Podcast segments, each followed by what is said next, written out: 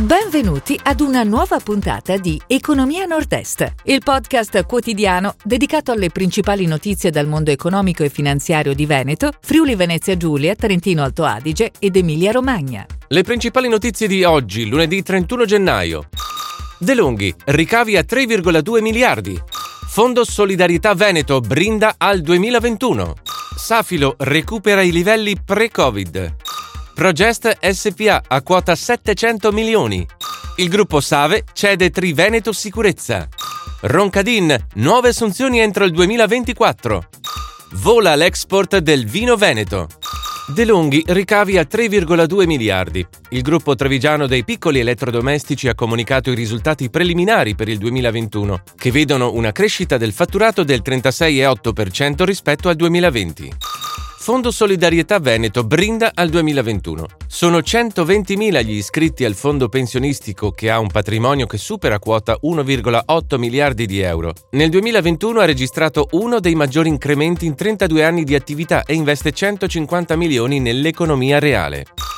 Safilo recupera i livelli pre-Covid. L'azienda padovana attiva nella produzione di occhialeria ha segnato nel 2021 ricavi per 969,6 milioni più 7,5% sul 2019. Bene le vendite relative ai marchi proprietari e in licenza, ridotto l'indebitamento.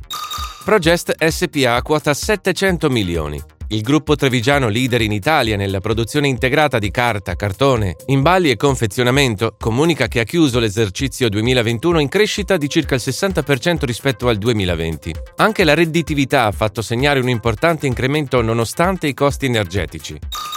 Il gruppo Save cede Triveneto Sicurezza. Il gruppo Sicuritalia, leader del mercato italiano della sicurezza, si aggiudica la gara per la vendita del 100% della controllata della società degli aeroporti, garantiti i livelli occupazionali e salariali dei dipendenti.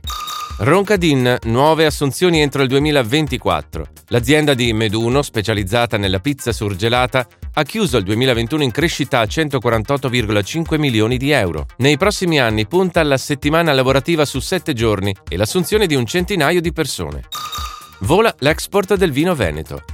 L'ufficio statistica della regione ha diffuso i dati delle esportazioni, nei quali si evidenzia un più 8,6% di crescita rispetto al periodo gennaio-settembre 2019, per un totale di quasi 1,8 milioni di euro. Si chiude così la puntata odierna di Economia Nord-Est, il podcast quotidiano dedicato alle principali notizie dal mondo economico e finanziario di Veneto, Friuli Venezia Giulia, Trentino Alto Adige ed Emilia Romagna. Appuntamento a domani!